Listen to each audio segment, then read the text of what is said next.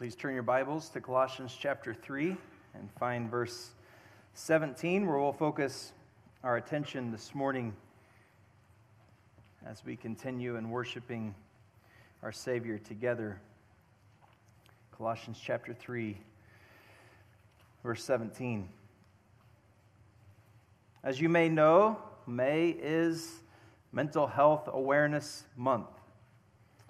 When I talk with people in the world who struggle with and battle things like depression and fight against anxiety and are deeply wounded by things of the past, there's often a sentiment that comes out of them that is something like this: none of this really matters.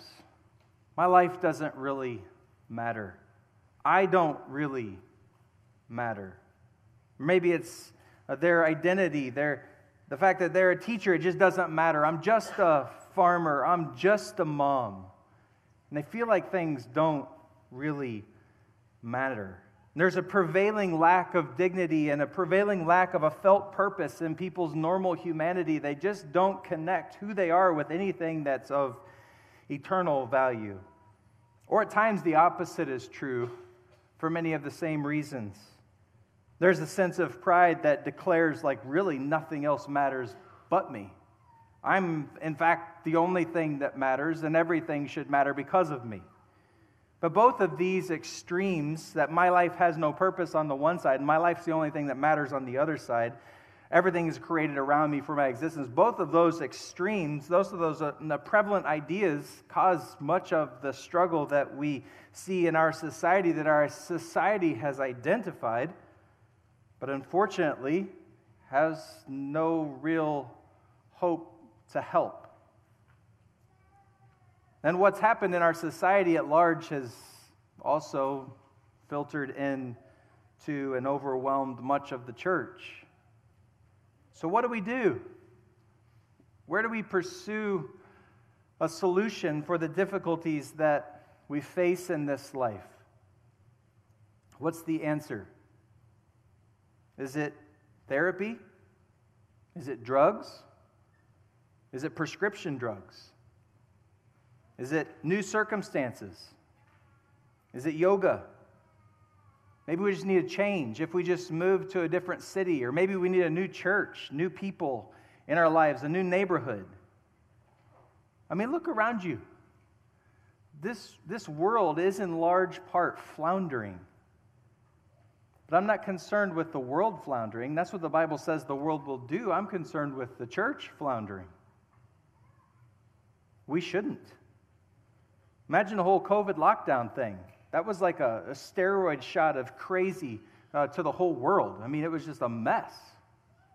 And Christians were right there in the thick of the mess with no solutions, no help. So where do you go for answers?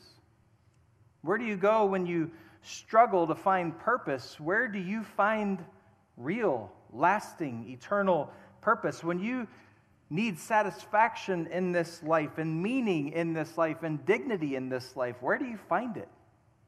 What do you find it in? Is it something that you need, or is it something that you have?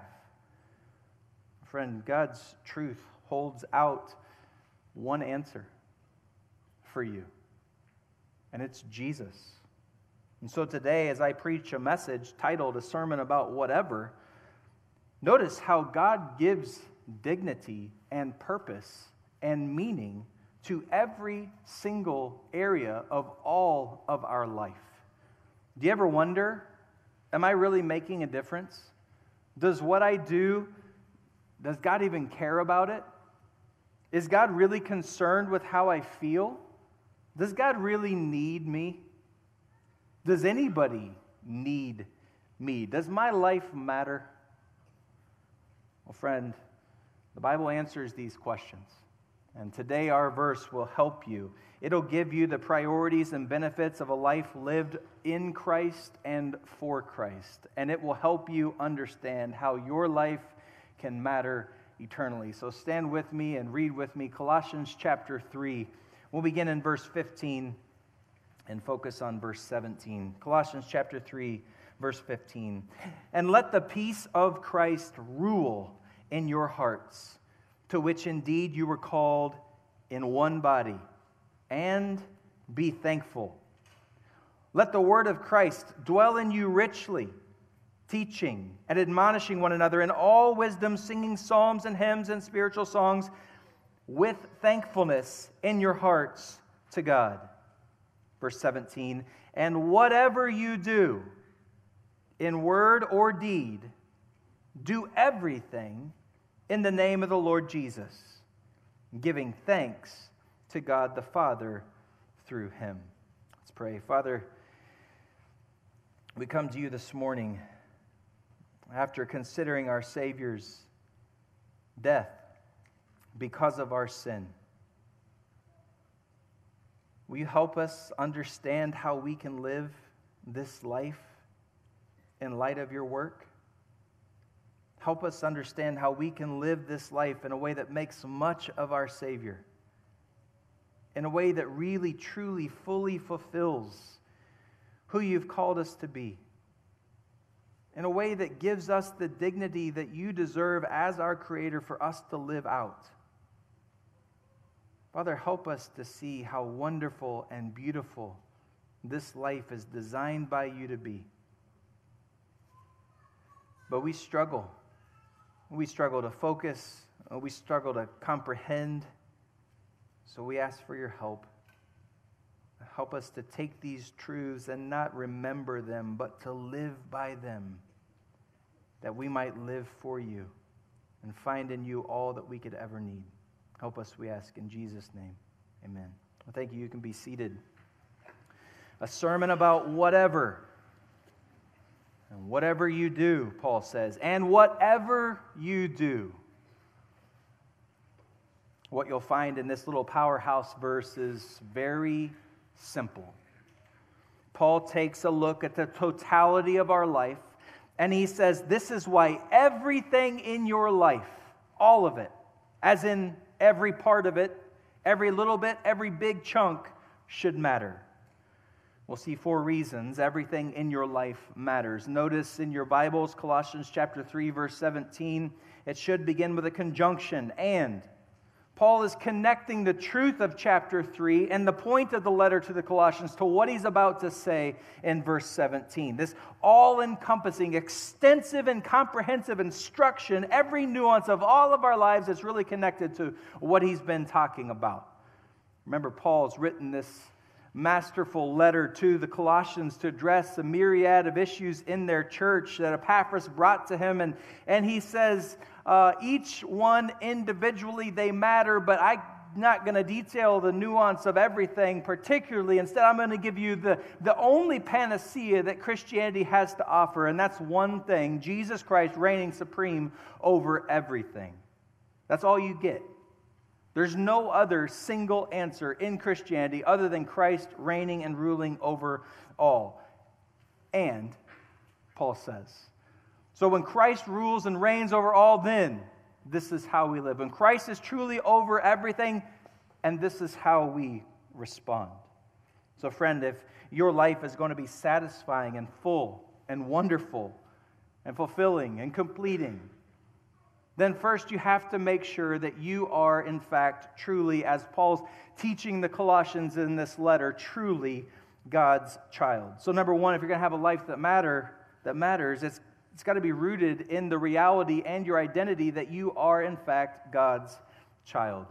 Your life matters specifically. Your dignity is exalted externally because of what Christ has done. So understand, friend, the life of a Christian does not matter because we want it to.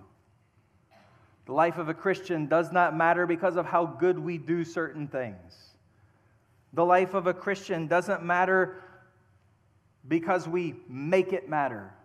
The life of a Christian matters because of what God has done and how he has worked on our behalf. Remember back towards the beginning of the letter, Colossians one, thirteen and fourteen, that he's delivered us from the domain of darkness and transferred us into the kingdom of his beloved Son, in whom we have redemption, the forgiveness of sins. That's why our life matters, because of what God has done to change us from those who were his enemies to now those who are his children. Our life matters for lots of reasons. Here's a few. Our life matters because we've been redeemed by God's work. That's Galatians chapter three, verse thirteen. Our life matters because we've been adopted into God's family, no longer enemies, no longer against God, and enmity with God, but children of God. That's Galatians chapter four, verse seven. By His grace with Him forever. Your life matters because He reconciled you to Himself. Second Corinthians chapter five, verse eighteen. Your life matters because Jesus is consuming Himself now as the King of the universe with interceding for you.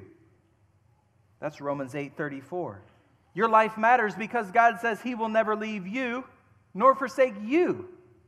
That's Hebrews chapter thirteen, verse five. Your life matters because God purchased you out of spiritual death into life with the price that you could never, never fathom and never pay, the life of His own perfect Son. His own Son that we already celebrated shed His lifeblood to pay for my sin. No matter how small or insignificant I view my sin, God views it as treason, worthy of death. And so He says, only a perfect sacrifice, only my Son could satisfy what you have racked up in the debt category. And you can't pay it because you're bankrupt, so, so I'll pay it. So why does your life matter? Because God has done that for you. And what's the result? Forgiveness for me, grace to me, mercy upon me, goodness in me, glory awaiting me. And what did I do? I said, praise the Lord. I turned from my sin, and God enabled me to, by faith, believe in what He has done. The grace that He's given me resulted in life and salvation. Friends, when you are His, your life matters. And you say, well, okay, I'm going to hold on a second about people who don't want to be His and don't claim to be His. Does that mean that their life doesn't matter? God has proven how much their life matters.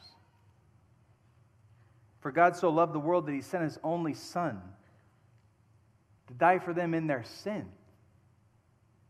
While we were yet sinners, Christ died for us. That's how much their life matters. But when you are His, your life matters in a unique and particular way. way and Colossians chapter three, verse seventeen defines it for us. So all of this to make sure that we are in fact His, and when we are His, and what? Well, Colossians chapter three, look at verse fifteen. When you see, uh, when, the, when, when you are God's, the peace of Christ rules in your heart. Verse sixteen, and the word of Christ dwells in you richly. And then all of your everything, every aspect of all your life matters because it's all done in the name of the Lord, with thanksgiving to the Father through Him. But it has to start with step one. Are you His? You must make sure you are His. Remember the biography of every Christian, Ephesians chapter two, verses one to three. That's our desperate plight in sin, under sin, dying because of sin. And then what happens? But God, verse four, being rich in mercy because of the great love with which He loved us, even when we were dead in our trespasses, made us alive together with Christ. By grace you were saved. And then Paul says, just in case you missed it, he'll repeat himself in chapter two, verse eight, for by grace you've been saved through faith. And it's not your own doing. It's the gift of God, not a result of works, so that no one may boast. And what's the result? Well, finally, we get to where most people want to start. Finally, we get to, for we are His workmanship, created in Christ Jesus for good works, which God prepared beforehand that we should walk in them. Everyone wants to start with good works, but God begins in the heart. The result is a life lived for Him. So friend, if you want a life to matter, if you want your life to matter, make sure you're His. And when you're His, then your life cannot not matter. I know the English teachers just got the willies. You know, they got like the goosebumps. Like, it cannot not matter. Yeah, that's what I mean. It's going to have to matter. If you're in Christ, your life will always matter. So don't misunderstand Colossians three, verse seventeen. It is not a do better, work harder, try more kind of a verse. It is a look what God has done and look at the result. If you do the right thing, God will love you? No. You kidding me? That's why God did love you, because you couldn't do the right thing. this verse, if you are His, if we are His, then we'll take everything that we do, everything that we think, everything that we feel, every thought, emotion, everything that composes us, we will take it and we will make it much, make much of the grace of God for the glory of God, all through thanksgiving to God through His Son. Why? Because we understand what He's done, because we know we are His. This verse is really our response to God's love, our response to His grace and mercy, the response to His kindness and His salvation. So why does everything in your life matter? Because you're His, you're God's. And second, if you want to ensure everything in your life matters, if you want to know how to make everything in your life matter eternally, well, second, because you're His, all that you say, think, feel, and do is for Him. Paul says, and because you're His, whatever you do in word or deed, do everything in the name of the Lord Jesus. Our entire existence is here in view by Paul. He casts his net over our entire life, catching every single thought, feeling, word, deed, emotion, affection, anything you want to talk about that is animated from you, within you, or out of you, it's all right here in these words. Paul says, and it's all to be doing one thing, making much of Christ. Nothing escapes whatever, nothing escapes anything. This is the most strategic and calculated and precise way to be ambiguous and broad and all-encompassing possible. Word or deed, it's a way to include everything. It's the entirety of everything that your life is. Once you are His, everything you say, think, feel, or do is for Him. We'll focus on everything first, all that you do. But conversely, if you're not His, then nothing you say, think, feel, and do is for Him, because He has offered you His Son, and you have rejected Him. Once you're in Christ, though, everything is for Him. We do everything for Him particularly. We do everything for Him in faith. We see this truth that all we do is to be done in the name of the Lord Jesus, but it's a hard truth to obey. It's a hard truth to believe. But Romans chapter fourteen, verse twenty-three reminds us how essential it is that all that we do is to be done by faith in Him. For whatever, Romans fourteen, twenty-three, for whatever does not proceed from faith is sin. If you want to glorify God, if you want to obey God, if you want to make much of God, you have to do it by faith. This is a daily battle, waging war against the horizontal, waging war against the things that we see so that we can make much of God in heaven. Hebrews eleven, six, and without faith it's impossible to please Him. For whoever would ever draw near to God must believe that He exists and He rewards those who seek Him. Hebrews eleven, six. We have to live by faith. We have to live by faith. We have to be dependent on faith. God has not saved us to move us out on our own. You know, one of the biggest problems in today's society, in my opinion, is that we have a lot of old boys running around in this world. And they haven't ever made the transition to young men. You know, eighteen shows up, and instead of kicking them out of the house, the parents keep doing, you know, apparently my wife thinks thirteen is too early to kick our oldest out of the house. You better be listening.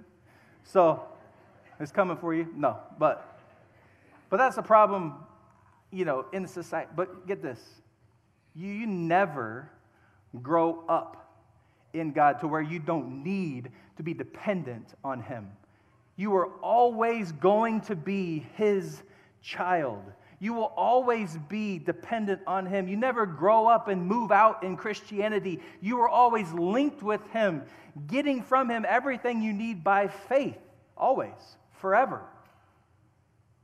So as you consider your life, you believe, you faith that all that you do is for Him. And Paul commands us here to bring everything that we do, whatever we do, all that we do, everything we think, all that we say, all of it comes here, and it's to God, or it's to the Father through Christ. And this is hard, isn't it? We, we, have, we have this false dichotomy. I don't know where, where it showed up. Maybe the Middle Ages, with, I don't know. But There's this false dichotomy that there's two kinds of work in this life, sacred and secular, two kinds of things you do, sacred or secular. Find that in the Bible. Go ahead. It's not there. Why? Because of verses like this that say everything we do, all of it is to be for God, is to be making much of Him. When we study Paul's thoughts on work in a few weeks, you'll see uh, really there's no division in this life. Doesn't matter if you work in the secular world, so to speak, you serve the sacred all the time with everything that you do. Every word and every act is always for Him.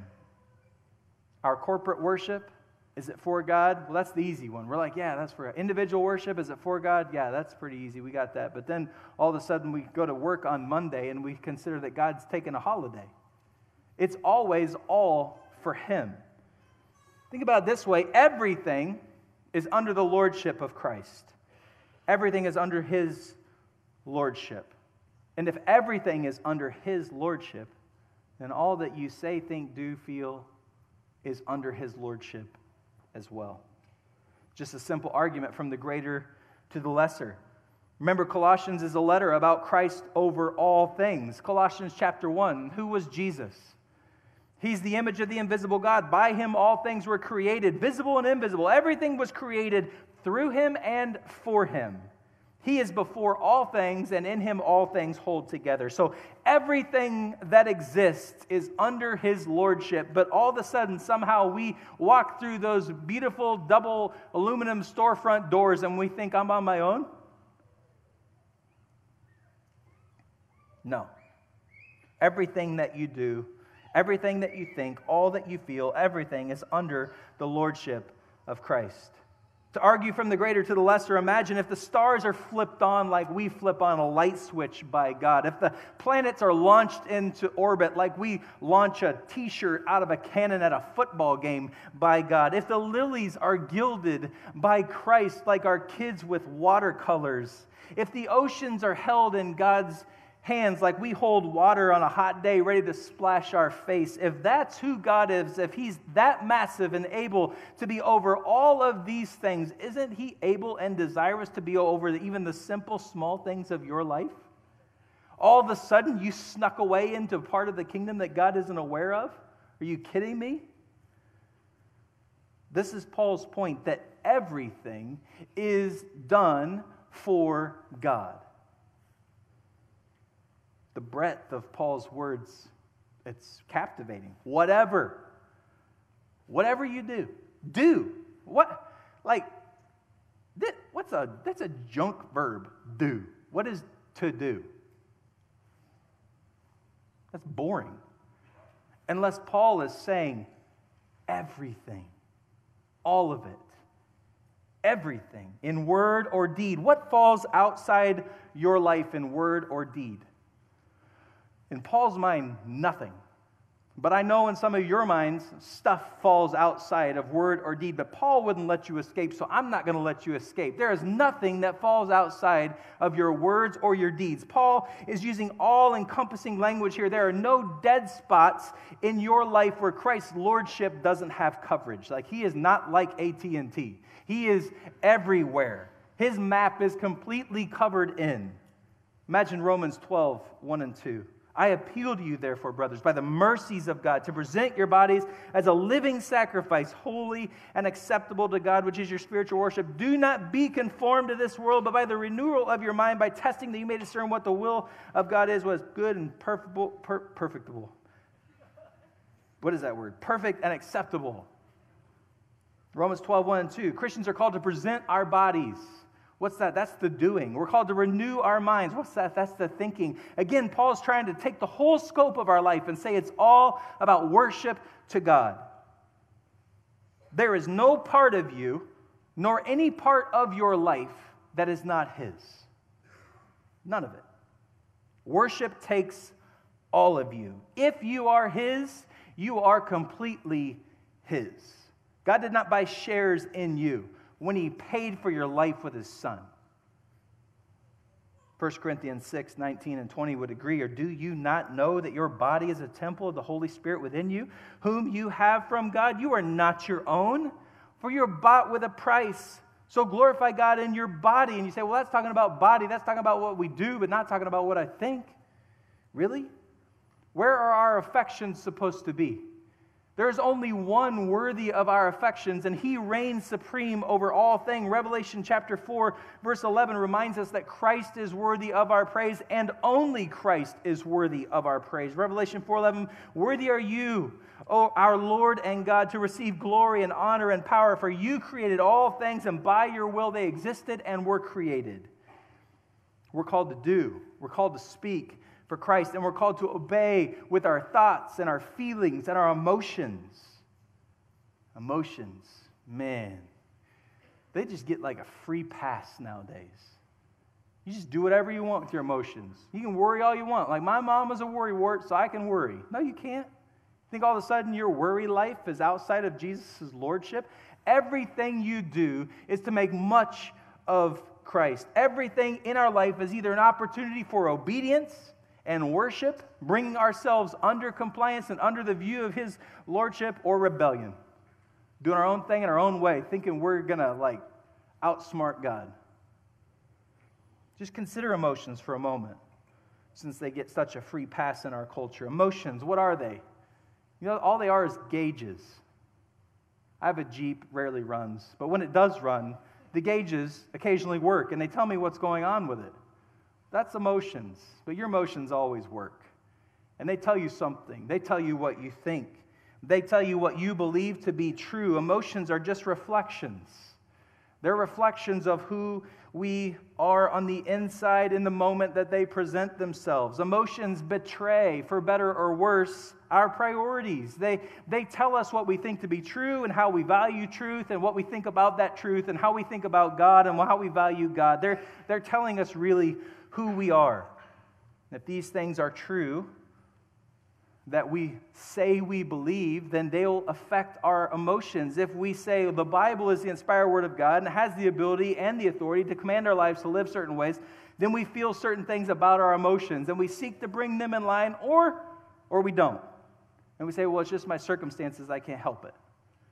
Okay, so what Paul meant by everything and whatever and all of your life was really, except for this person, because they can do whatever they want in a certain area of their life. Of course not. So we all seek to make everything that we think, say, feel, and do come under the lordship of Christ, to follow him and make much of him. You say, wow, that's, I don't know about that. That seems, seems like a lot. Seems like you're kind of not giving me a lot of wiggle room to be my own person, do my own thing, maybe have some me time thrown in here or there. Okay. When you signed up for Christianity, were you listening to Jesus? Because this is what Jesus says, anybody can be, anybody can follow me, anybody. All of you are welcome. Come on in. But if anyone would come after me, let him deny himself, take up his cross, and follow me. Jesus says, I want all of you, but I'll only take the ones of you who follow only and just me, the ones who deny themselves, the ones who pick up their cross, and the ones who follow me. So anybody can be saved. But you deny yourself, you submit completely to him, you surrender all of you only to him, and you live for him. What's that mean? It means that you're all his, and that all you say, think, feel, and do is just for him. But don't get it sideways. He's not asking you to give up anything good. Mark chapter eight, verse thirty-five and six, for whoever would save his life will lose it. You want to hang on to your life? It's not worth it, because you'll lose it. For what does it profit a man to gain the whole world and forfeit his soul? Come to Jesus. Find what's best. Take all he has to offer, and you'll be fully, finally, completely satisfied. Try to keep your life, and you'll lose it. Try to live your life for yourself. You can't. And that, friends, that's the profundity of the Christian life. We give up everything, and we get more. We get Jesus. We don't gain a religion. We don't gain some fancy cultic practices with bells and smells and ropes and stuff. We gain a relationship with Christ that brings purpose, eternal purpose, to everything that you say, think, feel, and do. Do you notice that whenever people decide to, to live their driving or to live their life as their driving purpose, having it to make themselves fulfilled and happy and satisfied, do you know what happens to them? They will be the most heartbroken, unsatisfied, sad, sorrow-filled people that you meet. Because God has not designed us to live for ourselves, to be filled with ourselves. He's designed us and created us to live for Him, to be filled with Him. And when we don't follow His plan, we won't like the results. Our life becomes season of regret, followed by season of grief if all we live for is ourselves. But when we live for Him, to do everything for Him, what do you think you'll find? Satisfaction. Completely and fully. One of the things I love about the ambiguity of Paul in this verse is that there is no such thing as a small thing when you are God's child. Take it from a parent, me. I'm a, I'm a parent. I got five of them. And I have a three-year-old who's the cutest thing since three-year-olds were invented. And he puts together like four and five-word sentences now. And I'm thinking, like, how do we get a hold of the Pulitzer Prize people? Because this is impressive. This is amazing. Like, this is, this is, I mean, but why do I love it? Not, not because of the syntax and the grammar, not because of the foreshadowing. I love it because he's mine. Why does God love what you do? Are you that impressive? Here's the thing. You don't have to be. He loves you no matter what you do, and the big things or the small things, because he paid the ultimate price for you to make you his. You don't have to be the next Spurgeon. In fact, I'm just going to guess you're not the next Spurgeon. Otherwise, you'd be up here. There, there, you don't have to do something amazing. God has done what's amazing, so he can shower his love on you. The glory of this whatever is that the mundane becomes majestic in God's eyes. Imagine what this means for you. It means for some of you that you don't ever change a diaper again. You don't change a diaper. Instead, you care for a little soul that's entrusted to you by the God of the universe, giving you a little soul in a helpless state because he trusts you to do what that little soul needs. It doesn't matter how well you change if you use one or two wipes. I mean, I can get everything off with one wipe. My wife's like seven wipes later. I feel like it's a good stewardship to use one life, but one wipe. But anyway, You, that's not the point. It's, it's the how you're worshiping God, whatever you do. That's the point, whatever you do. When you obey and you do what God has for you, he is pleased with you. I think as Christians, we too often value things. We, we too often think God values things the way we value things. So we look at something and think, oh, it's a big, amazing thing. Surely God thinks it's a big, amazing thing. We look at something small or anonymous and we think, well, it's a small thing. Surely God doesn't value it that much. Do you remember the widow's mite? By definition, that's a tiny little thing. And what was it? It was a beautiful glory to God that she did. How about Mary from Bethany, Mark chapter fourteen? Remember, she knew Jesus was going to die, and she takes this costly oil. She dumps it on his feet, that he was going to get dirty in a matter of hours. But she did it out of worship to him. The religious around her were like, ah, no dice. Why are you doing that? You're wasting money. What's Jesus say? Leave her alone. Why do you trouble her? She has done a beautiful thing to me. She has done what she could. Christian, when we do for the glory of God, he looks at that as if we have done what we could. What would be better than to hear from our Savior, you have done what you could? It doesn't have to be grand. It doesn't have to be some amazing things. It just needs to be what he's put in front of you to do. The widow's mite, Mary with her oil, both women did what they did, thought what they thought, felt what they th- felt, all for who? For him. Why? Because they were worshiping him. That's worship. Doesn't have to be big and flashy.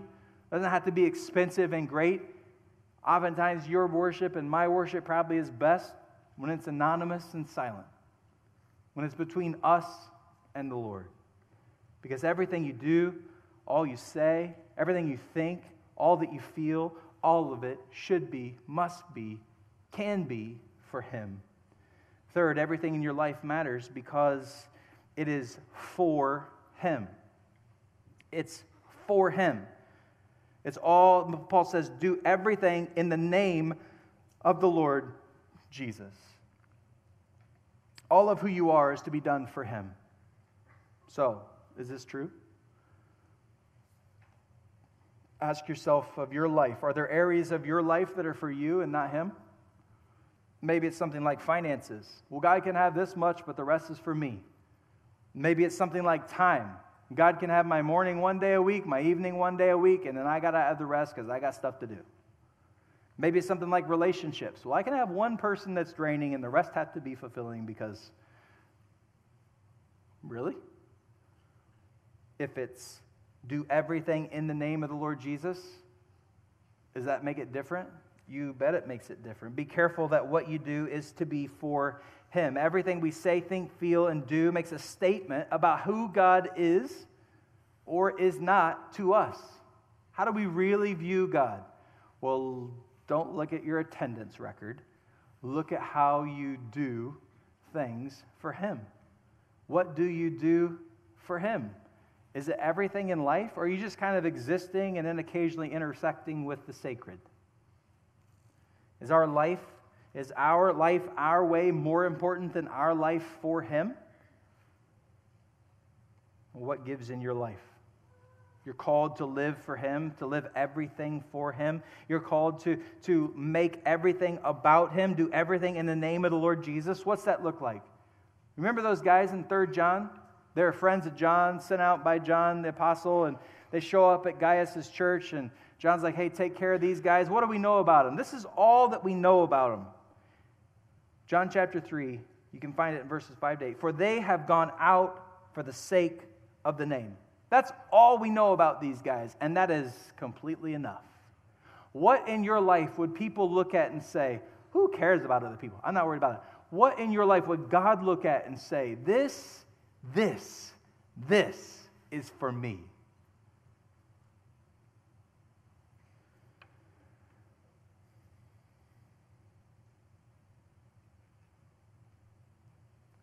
John chapter fifteen, verse five. If you start to think, well, I can't do these things, I can't do more, I can't do better, you're missing the point. If you're in Christ, what you are doing is all for Him. That's John chapter fifteen, verse five. I'm the vine, you are the branches. Jesus is speaking. I'm the vine, you are the branches. Whoever abides in me and I in him, he it is that bears much fruit. Apart from me, you can do nothing. Last, all that we say, think, feel, and do is an opportunity to thank God. Giving thanks to God is not, but a, not a separate event. It's not a day on the calendar. It, it's, it's not a part of what we do. It's all that we do. All that we do is to be thanking God. All we say, think, feel, and do is for Him in thanksgiving to the Father through Christ. If you're in Christ, you have every reason to be thankful, don't you? That's the message of Colossians three, fifteen to seventeen. You'll see uh, the idea of thankfulness pop up in each verse. So the idea is spirit-filled, secure, word-saturated people are unable to be unthankful. Because of what God has done in us, thankfulness to God comes out of us. It just happens. A huge marker for us as we seek to live for Him is thanksgiving, being thankful. So how can we wrap up a life lived like this that matters? Maybe an illustration will help. What's it look like to have all of your life matter? You may have heard of him, but Eric Liddell, some people call him an Olympic athlete that was also a Christian. I don't think he would take that title. I think he would just be someone who followed Christ with his whole life, seeking to make it matter for eternity. You can probably roll back the tape in your mind and come up with the scene that I could describe, like some young guys running on a beach with an eighties soundtrack, heavy synthesizer. Remember the movie Chariots of Fire? It's a great movie.